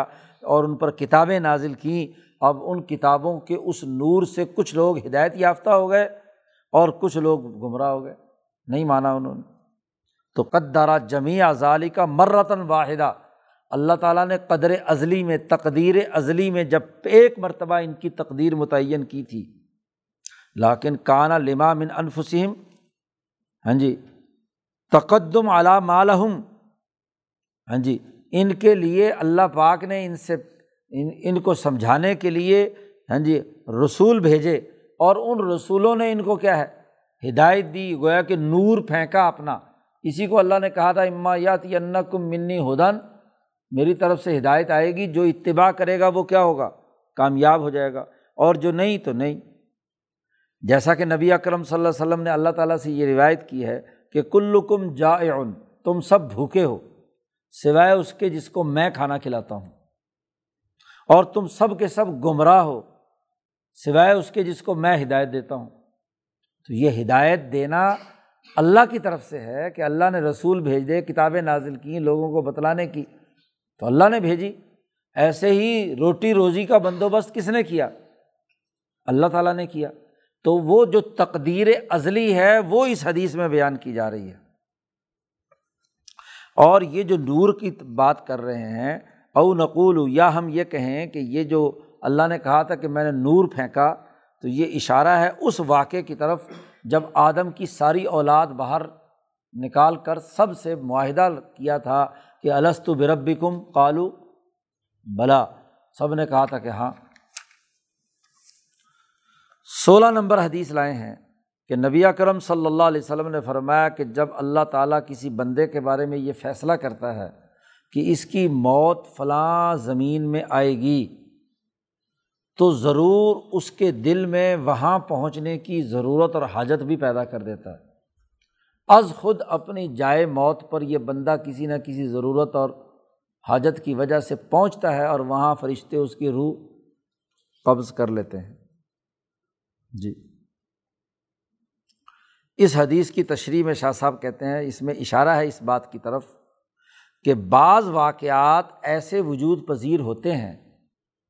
کہ اس میں سبب و مسبب کا سسٹم نہ ٹوٹنے پائے، کیونکہ کائنات ایک نظام کے تحت چل رہی ہے، اور کائنات کے اس نظام میں کوئی تغیر و تبدل اللہ تعالیٰ نہیں کرتے۔ پہلے مبحث میں شاہ صاحب نے کہا تھا کہ ولن تجد لسنت اللہ تبدیلا، اللہ کی سنت میں کوئی سسٹم میں کوئی تبدیلی، تو یہ جو بندے کو حاجت ہوتی ہے وہاں جانے کی، تو یہ اس لیے ہے کہ سسٹم نہیں ٹوٹنا چاہیے۔ سسٹم نے پہلے طے کیا تھا کہ اس بندے کی روح فلانی جگہ پر فلانی موقع پر کیا ہے، قبض کی جانی ہے۔ فَإِلَّمْ يَكُنْ أَسْهَلْ، اور اگر وہ وہاں اسباب سہولت کے ساتھ وہ پورے نہ ہو رہے ہوں تو پھر الہام کیا جاتا ہے، اس کے دل میں خیال ڈالا جاتا ہے کہ وہاں پہنچے، یا کوئی ایسی تقریب وہاں ہو رہی ہوتی ہے کہ جہاں وہ پہنچنے کی کوشش کرتا ہے اور وہیں پر کیا ہے وہ تو کہیں جی فلانی تقریب میں گیا تھا جی مر گیا، حالانکہ موت اسی جگہ کے لیے اس کی لکھی ہوئی ہوتی ہے۔ سترویں حدیث لائے ہیں، نبی اکرم صلی اللہ علیہ وسلم نے فرمایا کہ اللہ تعالیٰ نے مخلوقات کی تقدیر آسمان و زمین کی پیدائش سے پچاس ہزار سال پہلے متعین کر دی تھی۔ کائنات یعنی آسمان و زمین کے وجود میں لانے سے بھی پچاس ہزار سال پہلے اللہ پاک نے کیا ہے ان کی تقدیر متعین کر دی تھی کہ یہ مخلوق کیسے بنے گی، اس کا سسٹم کیسے ہوگا، وہ کام کیسے کرے گا، اگر انسان نام کی کوئی مخلوق پیدا کرنی ہے تو وہ کس سائز کی ہوگی، کن اعضاء پر مشتمل ہوگی، کیا کیا ہوگا، پوری تقدیر کائنات کی اللہ پاک نے پہلے اس کا ڈاکومنٹ تیار کیا، اور پھر مخلوقات کی پیدائش کا سلسلہ، اور وہ بھی پچاس ہزار سال پہلے۔ اور وکان عرشہ علی الماء، حضور صلی اللہ علیہ وسلم نے فرمایا کہ اللہ کا عرش پانی پر ہے۔ حدیث کا ٹکڑا اتنا ہے۔ اب شاہ صاحب اس کی تشریح میں بیان کرتے ہیں کہ پہلے بات تو یہ سمجھ لیجیے، اقول، میں یہ کہتا ہوں کہ اللہ تبارک و تعالیٰ نے سب سے پہلے جو چیز پیدا کی ہے وہ العرش والماء، اپنا تخت عرش اور پانی، اول ما خلق، پھر تمام چیزیں پیدا کی ہیں عرش کی قوتوں میں سے کسی نہ کسی ایک قوت سے۔ عرش کی قوت فعالی ہے اور پانی کی قوت انفعالی ہے، پھر عرش اور پانی کے باہمی ملاپ سے ہی آسمان بھی بنا، زمین بھی بنی، تمام مخلوقات بنی۔ شاہ صاحب کہتے ہیں کہ عرش کی قوت سے چیزیں وجود میں آئیں، اس کی مشابہت ایسے ہی ہے مثال اس کی، جیسے ہمارے دماغ کے اندر خیال، عرش کی قوت کو اگر سمجھنا چاہتے ہو تو اپنے دماغ کے اندر آنے والے جو خیال کی طاقت ہے، قوت ہے، اس کا ادراک کرو کہ انسان اپنے اس تخیل کی بنیاد پر کسی بھی چیز کو استعمال کرنے یا وجود میں لانے کا سب سے پہلے دماغ کے اندر کیا ہے؟ خاکہ سوچتا ہے، خیال آتا ہے، کہیں جانا بھی ہے، کوئی فعل بھی کرنا ہے تو اس فعل کا پہلے کیا ہوتا ہے؟ پھر آپ اس کی حدود متعین کرتے ہیں کہ مجھے جانا ہے لیکن فلاں جگہ تک جانا ہے، فلاں کام کرنا ہے اس حد کے اندر رہ کر کرنا ہے، مکان بنانا ہے وہ اتنے سائز کا مثلاً بنانا ہے، گاڑی لینی ہے وہ اس طرح کی لینی ہے، تو سارے اس کا خاکہ پہلے سے تقدیر بناتے ہو کہ نہیں؟ یہ جو آپ کے خیال میں کسی کام کی حد بندی کر کے اس کا ایک منصوبہ آپ بناتے ہیں، تو یہ منصوبہ تقدیری تو ہوتی ہے اور کیا ہوتا ہے؟ تو ذات باری تعالیٰ نے کائنات کی جب تخلیق کی تو سب سے پہلے ذات باری تعالیٰ نے اس کائنات کا خیال پیدا کیا، خیال کا نام ہی عرش ہے، جس پر براہ راست اللہ کی تجلی پڑ رہی ہے، اور عرش کی وہ قوت جو ہے اسی نے تمام کائنات کی تمام مخلوقات کے پیدا کرنے میں بنیادی کردار ادا کیا ہے۔ وَهُوَ الْمُعَبَّرُ عَنْهُ بِالذِّكْرِ، اور اسی خیال یا عرش کی قوت کو ذکر سے بھی تعبیر کیا گیا کہ جس میں تمام چیزیں محفوظ ہیں، جیسا کہ امام غزالی نے یہ بات بیان کی تھی، اور یہ جب عالم مثال کی بحث آئی تھی پہلے بحث میں، وہاں امام غزالی کے حوالے سے پوری عبارت بھی وہاں پر، وہاں امام غزالی نے کیا کہا تھا کہ یہ نہ سمجھ لو کہ یہ جو لوح و قلم ہے،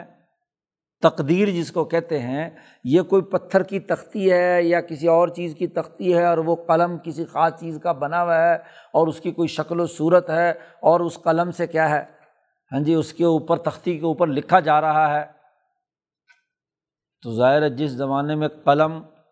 پتھر کی تختیاں یا کاغذ تھا تو انہوں نے تو ہاں جی لوح و قلم کی تعریف وہی کرنی تھی، اور آج کل اس قلم کے استعمال کے بغیر بھی کمپیوٹر میں لکھا جاتا ہے کہ نہیں؟ بلکہ اب تو جب دماغ کے ساتھ لگا کر کہتے ہیں جو خیال دماغ میں آ رہا ہے تو وہ کمپیوٹر پہ، وہ جو ابھی سائنسدان مرا ہے اسٹیفن ہاکنگ، تو اب اس کا معاملہ یہی تھا نا، وہ کوئی قلم سے لکھتا تھا، دماغ سے سوچتا تھا، ہاں جی اس کو وہ کیا ہے ریڈ کیا جاتا تھا، پڑھ لیتے تھے لوگ تو وہ اسکرین پر آ گیا۔ تو اسی طریقے سے بات یہ ہے کہ ہر آدمی نے اپنے دور کے مطابق اس لوح و قلم کو سمجھانے کی کوشش کی ہے۔ شاہ صاحب کہتے ہیں کہ وَلَا تَظْنُنْ ذَلِكَ مُخَالِفًا لِلسُّنَّةِ، یہ جو ہم نے بات کہی ہے کہ عرش کی خیالی قوت چیزوں کو وجود بخشتی ہے، اور یہی لوح محفوظ یا ذکر ہے جی، تو یہ گمان مت کرنا کہ ہم سنت کے خلاف یہ بات کر رہے ہیں، اس لیے کہ لم یصح عند اہل المعرفت بالحدیث، جو حدیث کی صحیح معرفت رکھنے والے لوگ ہیں ان کے ہاں کہیں بھی قلم اور تختی کی اپنی شکل و صورت موجود نہیں ہے کہ اللہ میاں نے کوئی بہت بڑا قلم تیار کیا ہوا ہے اور جناب بہت بڑی کوئی تختی یا کاغذوں کے دستے ہیں جس پر بس لکھے جا رہی تقدیر۔ کاغذ بھی تو کیا ہے، یا تختی بھی جو ہے وہ بھی تو ایک مادہ ہے، وہ تو ابھی پیدا نہیں ہوا تو وہ کہاں سے وجود میں آ گئی؟ شاہ صاحب کہتے ہیں وہ قوت من قوى العرش ہے، عرش کی قوتوں میں سے ایک قوت ہے۔ شاہ صاحب کہتے ہیں یہ جو صورت قلم کی اور لوح کی شکل و صورت پر جتنی مفسرین بحث کرتے ہیں تو علامہ یلحج به العامہ شیء یعتد به، یہ تو وہ ہے جو لوگ، عام لوگ جو ہے نا، یہ سمجھنے سمجھانے کے لیے یہ لفظ استعمال کرتے ہیں،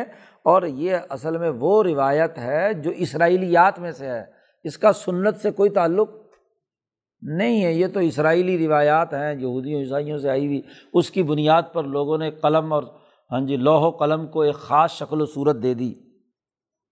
یہ احادیث محمدیہ میں سے نہیں ہے جس کو سنت بنا کر پیش کیا جاتا ہے، لیست من الاحادیث المحمدیہ۔ باقی رہی، شاہ صاحب کہتے ہیں کہ متاخرین محدثین اس طرف گئے ہیں، تو شاہ صاحب کہتے ہیں یہ انتہا پسندی کے علاوہ اور کچھ نہیں ہے۔ الی مثلہ نوع من التعمق، یہ تعمق ہے، انتہا پسندی کے علاوہ اور کچھ نہیں ہے۔ متقدمین کے محدثین کے کلام میں ایسی کوئی بات پائی نہیں جاتی۔ خلاصہ یہ ہے کہ کائنات کی تخلیق ارتقائی سلسلے سے وجود میں آئی ہے، تو قوائے عرش، عرش کی قوتوں میں سے قوتیں اس سلسلے کو دنیا میں کیا ہے، وجود بخشنے کے اس نظام کو وجود میں لاتی رہتی ہیں حتیٰ کہ وہ سلسلہ مکمل ہو جاتا ہے۔ اور اسی سلسلے کو جو عرش کے خیال کی قوت سے منتقل ہوا ہے، اسی کو کتابت کہتے ہیں، تحریر کرنا کہتے ہیں۔ لفظ کتابت کا یہ قطعی مطلب نہیں ہے کہ باقاعدہ اس کی کوئی تحریر ہو، کیوں؟ اس لیے کہ یہ جو کتابت ہے، جو لفظ استعمال کیا گیا ہے، یہ ملکی نظم و نسق کے سیاسی معاملات سے تعلق رکھتا ہے۔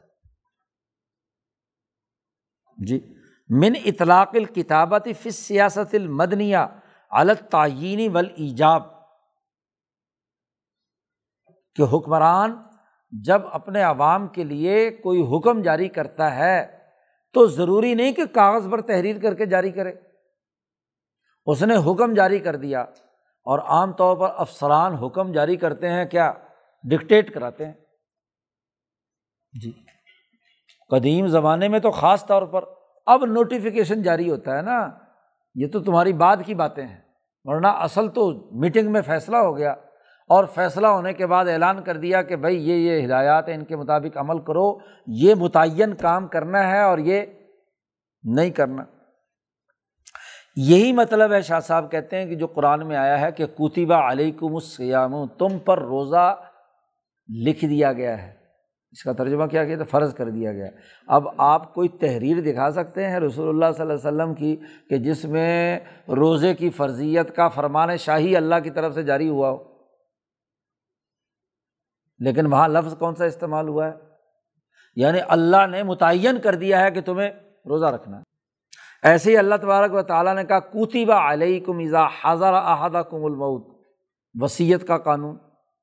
تو یہ کس کا کوئی فرمان جاری ہوا ہوا ہے؟ کاغذ پر لکھا ہوا ہے نہیں، تم پر لازمی قرار دے دیا ہے، تمہیں کرنا ہے بس۔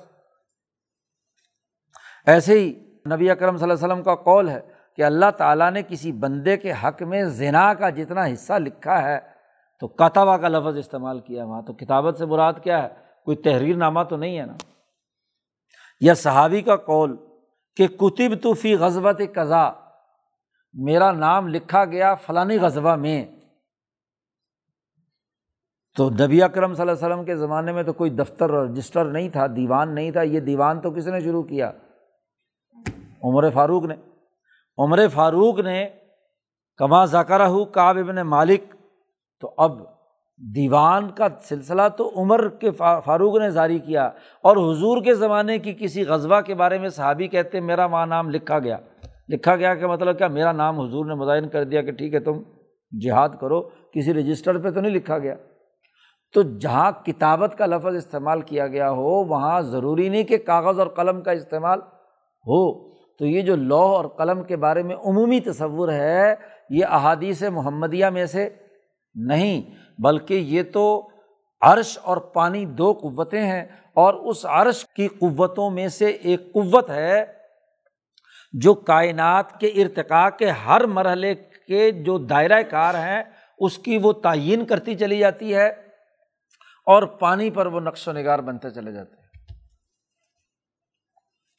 شاہ صاحب کہتے ہیں اس کی بڑی مثال جو ہے عرب کے اشعار میں بھی بہت زیادہ ملتی ہے، کہ عرب لوگ یہ لفظ کتابت استعمال کرتے ہیں، جبکہ اس زمانے میں عرب ان پڑھ تھے، لکھنا پڑھنا نہیں جانتے تھے۔ باقی رہا یہاں پچاس ہزار سال کا ذکر ہے، تو یہ بھی احتمال ہے اس میں کہ پورے پچاس ہزار سال ہی ہوں، اور یہ بھی احتمال ہے کہ عربوں میں پچاس ہزار سال کا لفظ کا مطلب ہوتا ہے لامعلوم مدت، لمبی مدت، کتنی یا کتنی نہیں، تو یہ بہت بڑی مدت ہوتی تھی پچاس ہزار سال، تو ہاں جی بغیر شمار کے مدت۔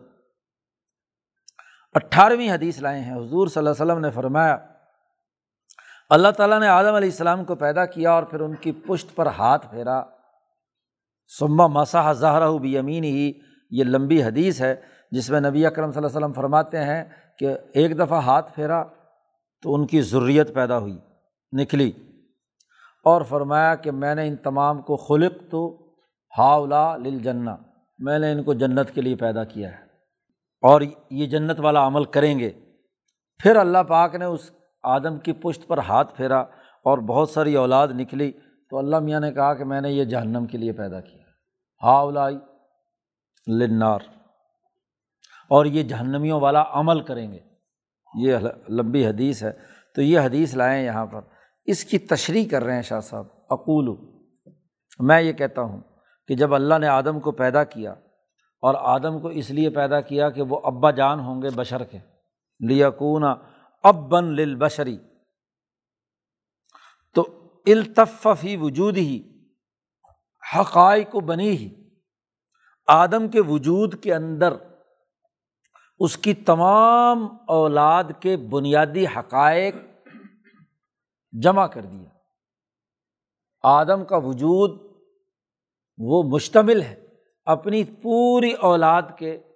جتنے بھی بچے پیدا ہونے والے تھے تمام کا۔ ویسے بھی بیچارے آدمی کا کیا معاملہ، ہم سب کا معاملہ بھی یہی ہے کہ جو بھی قیامت تک اس کی اولاد میں پیدا ہونے والے ہیں، انسان کے اندر وہ موجود ہوتے ہیں۔ بظاہر تو ابھی آپ کے دو چار بیٹے پیدا ہوں، ان بیٹوں سے آگے بیٹے، نسل در نسل در نسل قیامت تک جو بھی بنے گی وہ اسی نطفے سے ہے نا، اور وہ آپ کے وجود میں سے وہاں گئی ہے، اور آپ بھی آدم کے اسی وجود سے۔ تو آدم کے وجود میں کل انسانیت، جتنے بھی قیامت تک انسان پیدا ہونے تھے، ان کے حقائق موجود ہیں جی۔ فآتاہ اللہ تعالیٰ وقتا من اوقاتہ علم ما تضمنہ وجودہ بحسب القصد الالہی، تو اللہ تعالیٰ نے کبھی آدم کے اندر عطا کیا کسی وقت من اوقاتہ، خاص وقت کے اندر ایسا علم جس سے اللہ کو جو اصل مطلوب ہے اس کے وجود سے وہ علم آدم کو منتقل کیا۔ اس کا تعلق آدم میں اس علم کے منتقل کرنے سے ہے اس حدیث کا، کہ یہ یہ اولاد ہیں اصل انسان، تمہارے پیدائش کا مقصد خلیفہ کی خلافت کی ذمہ داریوں کو پورا کرنا ہے، اور یہ یہ بندے وہ ہیں جو اس ذمہ داریوں کو پورا کریں گے، یا یہ یہ تمہارے جسم کے اندر ہاں جی اس وقت کروموسوم ہیں، سارے کے سارے کیا کریں گے، خلافت کی ذمہ داریاں، اور یہ یہ تمہارے وجود کے اندر یہ وہ ہیں جو اللہ پیدا تو وہ بھی مولود الفطرہ ہیں، لیکن ان کے اوپر جو انسان کا دشمن شیطان ہے وہ ان کے اوپر کیا ہے، اثر انداز ہو کر ان کے عمل کو کیا کر دے گا، خراب کر دے گا۔ تو یہ سارے کے سارے کس کے لیے ہوں گے؟ یہ وہی اسی آیت کا ترجمہ ہی ہے یہ حدیث، جس میں اللہ نے فرمایا تھا آدم کو کہ اما یاتینکم منی ہدن فمن تبع ہدایا فلا خوف علیہم ولا ہم یحزنون، اور جو انکار کرنے والے ہیں ان کے لیے عذاب علیم۔ تو اللہ پاک نے آدم کو وہ بندے دکھا دیے مثالی شکل میں کہ لے بھی تمہاری پشت سے پیدا ہونے والے وہ ہیں جو شیطان کی آماجگاہ ہیں، اور وہ ہیں جو اصل خلافت کی ذمہ داریاں، تمہارے صحیح سچے جانشین ہوں گے۔ یہ ایسے ہی ہے کہ جیسے ان کی سعادت اور بدبختی نور اور ظلمت کی صورت میں دکھا دی، یا حضور صلی اللہ علیہ وسلم نے معراج کی رات دیکھا کہ آدم دائیں طرف دیکھتے تھے تو بڑے خوش ہوتے تھے، درخت کے نیچے جبرائیل پہنچ لے کر حضور کو پہنچے تو ایک بڑا درخت سدرۃ المنتہا کی جڑ میں ایک بابا جی بیٹھے میں، دائیں طرف انسانوں کا ٹھٹ لگا ہوا، دوسری طرف بھی انسان ہی انسان ہے، تو وہ اس طرف دیکھتے ہیں تو بہت خوش ہوتے ہیں، بائیں طرف دیکھتے ہیں تو رونے لگتے ہیں۔ تو حضور نے پوچھا جبرائیل سے کہ یہ کون ہے بابا جی؟ انہوں نے کہا یہ آدم ہے، ان کی دائیں طرف سارے جنتی بیٹھے ہیں اور بائیں طرف سارے جہنمی بیٹھے ہیں، تو بابا جی جب ادھر کی نسل دیکھتے ہیں تو بڑے خوش ہوتے ہیں، ادھر کی اولاد دیکھتے ہیں تو رونے لگ جاتے ہیں کہ میری یہ اولاد جو ہے نالائق نکلی، شیطان کے زیر اثر چلی گئی، تو اس لیے کیا ہے روتے ہیں۔ آدمی اپنی جی نالائق اولاد کو دیکھ کر روتا ہی ہے، اور اس کی مثال یہ ہے کہ ما جبلہم علیہ من استعداد التکلیف بالسوال والجواب، کہ ان کے اندر جو قانون کی پابندی کی استعداد اور سوال و جواب کی جو استعداد تھی وہ فطری طور پر رکھی ہوئی تھی، اور ان کے اگر وہ نہیں مانیں گے تو ان کے خلاف جو سزا ہونی تھی وہ بھی تھی، اور اس کی بنیاد پر ان کی اصل استعداد کی بنیاد پر مواخذہ ہوگا کہ انہوں نے اس کو کیوں نہیں اپنایا، اپنے استعداد کو ظاہر کیا۔ اور مواخذے کا تعلق ان کے ظاہری عمل اور ان کی اس چیز سے ہوگا، اس کی طرف منسوب ہوگا کہ یہ مواخذہ تمہاری اس بدعملی کی وجہ سے کیا جا رہا ہے۔ انیسویں حدیث لائے ہیں، حضور صلی اللہ علیہ وسلم نے فرمایا کہ جب تم میں سے کوئی آدمی پیدا ہوتا ہے تو یجمع فی بطن امہ، اپنی ماں کے پیٹ میں اربعین یوما نطفہ، چالیس دن وہ نطفہ رہتا ہے، پھر چالیس دن مضغہ رہتا ہے، پھر علقہ رہتا ہے، پھر مضغہ رہتا ہے، پھر جب اگلا چلہ پورا ہوتا ہے تو پھر فرشتہ آسمان سے اترتا ہے، وہ روح ڈالتا ہے وغیرہ وغیرہ۔ یہ تفصیلات پہلے بھی یہ حدیث ایک دفعہ گزری تھی، تو یہاں تو یہ جو چالیس چالیس دن کے مرحلے ہیں ایک انسان کے اندر، تو شاہ صاحب کہتے ہیں، اقول میں کہتا ہوں، یہ انتقال تدریجی ہے، دفعتاً واحدتاً نہیں ہوتا، منٹوں سیکنٹوں میں نہیں ہوتا۔ انسان کے ساخت جو ہے جسمانی ساخت اور اس کی روح کا اس کے اوپر آنا یہ بتدریج ہوتا ہے، اس لیے نو مہینے بچے میں بننے میں لگ جاتے ہیں۔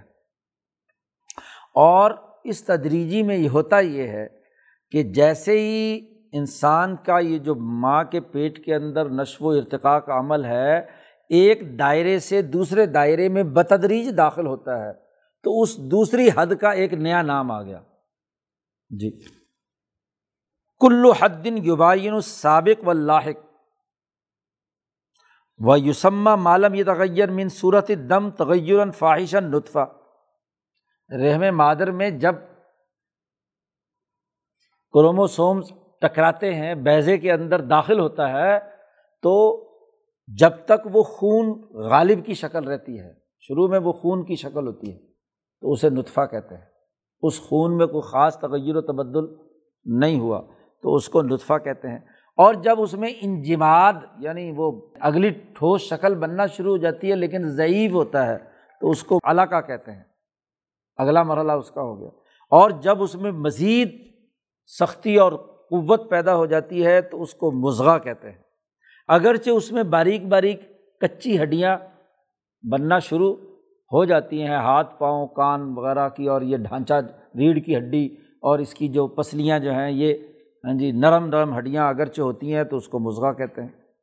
شاہ صاحب کہتے ہیں اس کی مثال ایسے ہی جیسے گٹھلی آپ نے پانی زمین میں دبائی، القیت فی الارض فی وقت معلوم، ایک خاص وقت میں، اور آپ نے اس کو جو اس کی تدبیر تھی یعنی کھاد پانی وغیرہ جو ہے نا وہ بھی آپ نے اس کا کیا، تو جو اس کھجور کی خاصیات کو جاننے والا ماہر ہے، کھجوروں کے پودوں کا جو ماہر ہے وہ جان لیتا ہے کہ اس زمین کی یہ خاصیت تھی اور اس پانی کی یہ خاصیت ہے اور یہ گٹھلی فلاں نسل کی ہے، تو وہ سمجھے اس کا پورا اوقات کا پورا پروٹوکول بنا سکتا ہے کہ اتنے وقت میں اب یہ گٹھلی پھوٹی زمین کے اندر اور اب اس نے سوا نکالے گی، پھر اتنے میں جا کر اس کا تنا بنے گا، پھر اس سے اتنے میں عرصے کے بعد درخت بنے گا، تو جیسے اس کے سارے پروسیس وہ متعین کر لیتا ہے۔ اور پھر یہ بھی نہیں، اس کے ساتھ ساتھ وہ اس گٹھلی کے بیج کے وقت ہی یہ بتلا دیتا ہے کہ یہ پودا جو ہے پھلدار ہوگا یا نہیں ہوگا، اور پھل ہوگا تو کیسا ہوگا، چونکہ اس کے پروسیس تمام معلوم ہوں گے۔ تو وہاں اس حدیث کا اندر آخری ٹکڑا یہ تھا نا کہ جب وہ ہاں جی تین مہینے چار مہینے گزر جاتے ہیں تو پھر وہ آ کر فرشتہ روح رکھتا ہے اور چار باتوں کا اعلان کرتا ہے کہ موت کب آئے گی اس کو، ہاں جی یہ بدبخت ہوگا یا نیک بخت ہوگا، رزق کب کیا ہوگا اس کا وغیرہ وغیرہ۔ تو یہ چار چیزوں کا وہ اعلان کرتا ہے۔ تو شاہ صاحب نے کہا اس کی مثال ایسے ہی ہے جیسے اس گٹھلی کے بارے میں ایک ماہر نباتات وہ اس کے مراحل طے کر کے بتلا دیتا ہے کہ یہ پھلدار ہوگا یا نہیں ہوگا، اور پھل ہوگا تو کیسا ہوگا۔ گٹھلی کی، پانی کی، زمین کی خاصیت، زمین کلراٹھی ہے، پانی کڑوا ہے، کھاد واد اس کو ملی نہیں، گٹھلی ناقص ہے، تو وہ جو کھجور اگے گی بھی تو وہ بس صرف فارغ ہی ہوگی، گھجور ہی ہوگی، اس سے پھل ول کوئی کوئی فائدہ کسی کو نہیں پہنچے گا۔ تو اس لیے جیسے وہ ماہر اعلان کر رہا ہے، ایسے ہی یہ جو انسان کی تدریجی ارتقاء پیدائش کا ہوا ہے تو فرشتہ اس تدریجی ارتقاء سے جان لے گا۔ اگر آج آپ جان لیتے ہیں کہ باپ کا ڈی این اے اور اس کے موروثی امراض کیا ہیں اور ماں کے کیا ہیں، اور اس طرح اگر کراس ہوا ہے تو یہ تھیلیسیمیا کا مریض ہوگا یا نہیں ہوگا۔ مثلاً شادی سے بھی پہلے ہی ڈاکٹر کہتے ہیں کہ ہم پہچان لیتے ہیں، تو تم پہچان لیتے تو فرشتہ نہیں پہچان سکتا کہ یہ کیسا ہوگا۔ تو جیسے وہ تمام چیزیں ایسے ہی وَكَذَلِكَ يُجَلِّ اللّٰهُ تَعَالَىٰ عَلَىٰ بَعْضِ الْمَلَائِكَةِ حَالَ الْمَوْلُودِ، بعض فرشتوں پر اللہ تعالیٰ یہ بات روز روشن کی طرح واضح کر دیتا ہے کہ اس بچے کا حال یہ ہونے والا ہے، بحسب الجبلت التی جبل علیہا، وہ جس جبلت پر پیدا ہوا ہے۔ بیس نمبر حدیث، حضور صلی اللہ علیہ وسلم نے فرمایا ما منکم من احدن، تم میں سے کوئی آدمی ایسا نہیں مگر یہ کہ اللہ تعالیٰ نے جہنم میں جو ٹکانہ اس کا ہے وہ لکھ دیا ہے، اور اگر جنت کا ٹکانہ ہے تو وہ بھی اللہ پاک اللہ پاک نے لکھ دیا ہے۔ یہ بھی حدیث ہاں جی بخاری اور مسلم میں ہے۔ اب جب حضور نے یہ بات فرمائی تو صحابہ نے حضور سے سوال کیا کہ یا رسول اللہ افلا نتکل علی کتابنا، اگر ہمارا جنت اور جہنم لکھ دیا گیا ہے تو اپنی تحریر جو ہو چکی ہے تقدیر میں تو اسی پر کیوں نہ بھروسہ کریں، عمل کرنے کی کیا ضرورت ہے، وَنَدَعَ الْعَمَلَ، عمل چھوڑ دیں، کیونکہ جب ہماری جنت جہنم کا فیصلہ پہلے ہو چکا ہے تو اب عمل کی کیا ضرورت۔ تو حضور صلی اللہ علیہ وسلم نے اس کے جواب میں فرمایا اعملوا، عمل کرو، کیوں کہ کل فکل میسر لما خلق لہ، ہر آدمی کے لیے اس کا وہ عمل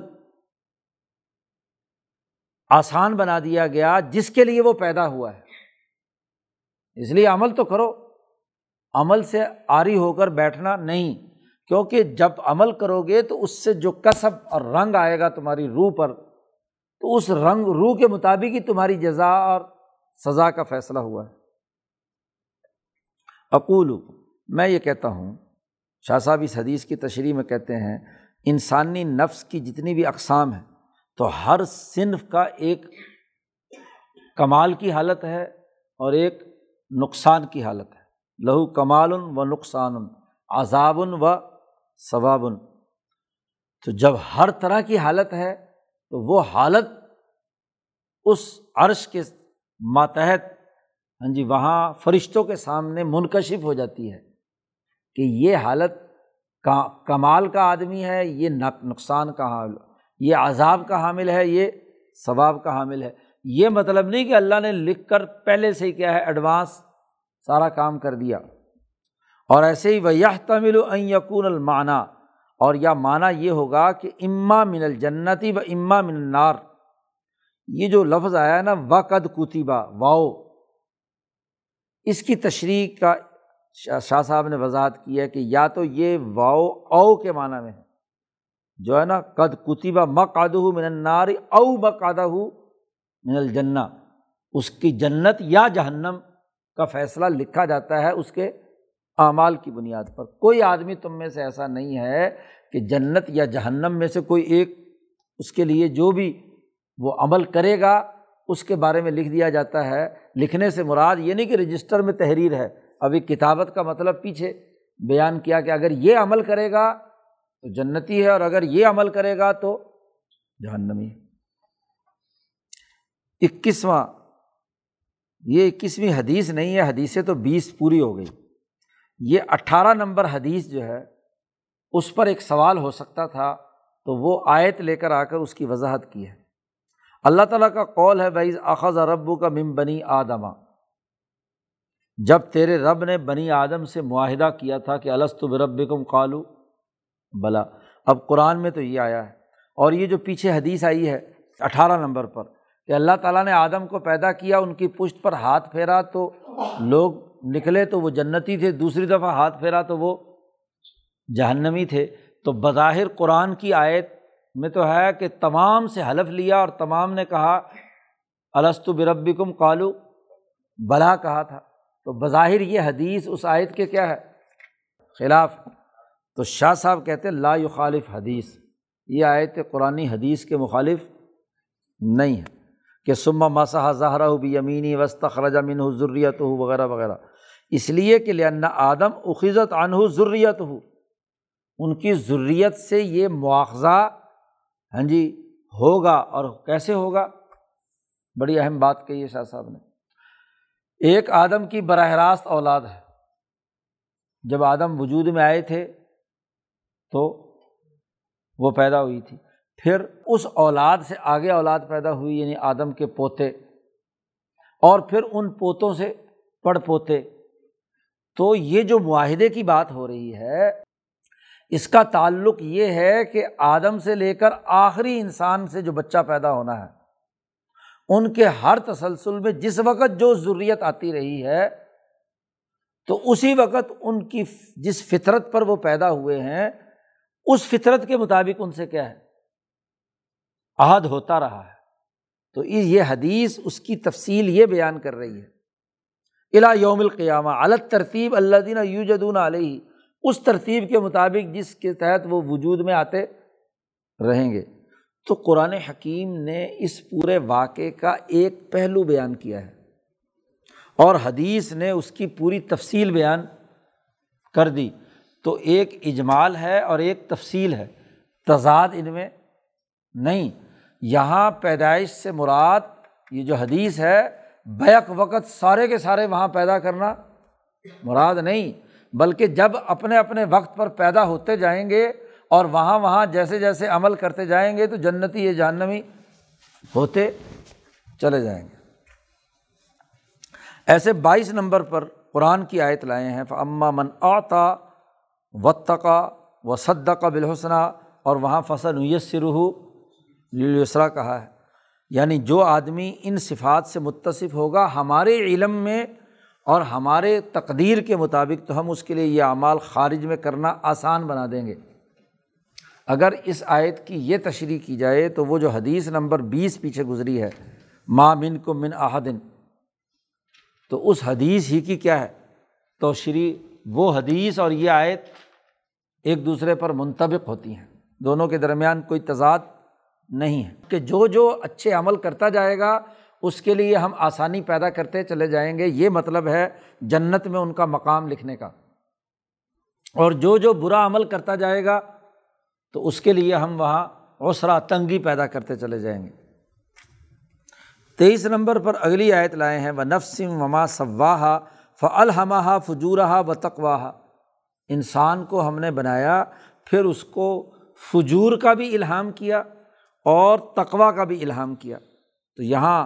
الہام سے مراد انسانی نفس میں قانون توڑنے کی صورت کا پیدا ہونا ہے، اس کو یہ اختیار دیا گیا ہے کہ توڑنا چاہے تو توڑ سکتا ہے، جیسا کہ حدیث ابن مسعود میں پیچھے گزرا تھا، حدیث نمبر انیس پیچھے گزری تھی فل الہام و فل اصلی، یہاں الہام سے مراد صورت علمیہ کی پیدائش ہے کہ وہ عالم ہو کہ اچھا کرنا چاہے اچھا کر لے، برا کرنا چاہے، امتحان تو تبھی ہوگا نا، اگر صرف تقوی تقوی کا الہام ہو تو پھر اس کو تو پاس تو اختیار ہی نہیں رہتا۔ تو یہاں الہام سے مراد تخلیق ہے۔ ثم نقل الی صورت اجمالیہ، پھر یہ صورت اجمالیہ یعنی مبدأ آثار جو ہیں، یہ اس کو یہاں تجوزاً مجازاً گویا کہ یہاں پر استعمال کیا گیا بطور الہام کے، جی کہ اگر وہ اس کا عالم نہیں ہے تقویٰ کا اور فسق و فجور میں مبتلا ہو رہا ہے تو اس کو اس کے مطابق کیا ہے اس کی زندگی کا دائرہ متعین ہو گیا۔ تو الہام سے مراد یہاں تخلیق ہے کہ اس کے اندر یعنی فجور کی بھی یعنی قانون شکنی کی بھی ہاں جی تخلیق کر دی ہے، اور قانون پر عمل درآمد کی بھی تخلیق دونوں کی دونوں کر دی ہے۔ اب جو عمل اختیار کرے گا، تو اسی لیے آگے اس کے بعد کہا ہے کہ جس نے اپنے نفس کو پاکیزہ بنایا وہ کامیاب ہے، اور جس نے دھسا دیا وہ کیا ہے، سزا کا مستحق بنے گا۔ تو آیات اور احادیث کی جو ایمانیات سے متعلق بنیادی حدیثیں تھیں، ان کی تشریح یہاں مکمل ہو گئی، کتاب الایمان مکمل ہو گیا ہے۔ اور آگے اب الاعتصام بالکتاب والسنہ دوسرا باب شاہ صاحب نے آگے متعین کیا ہے۔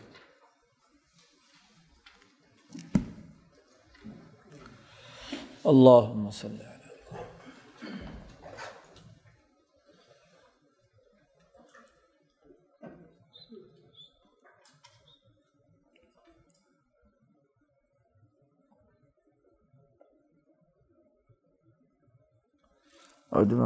اور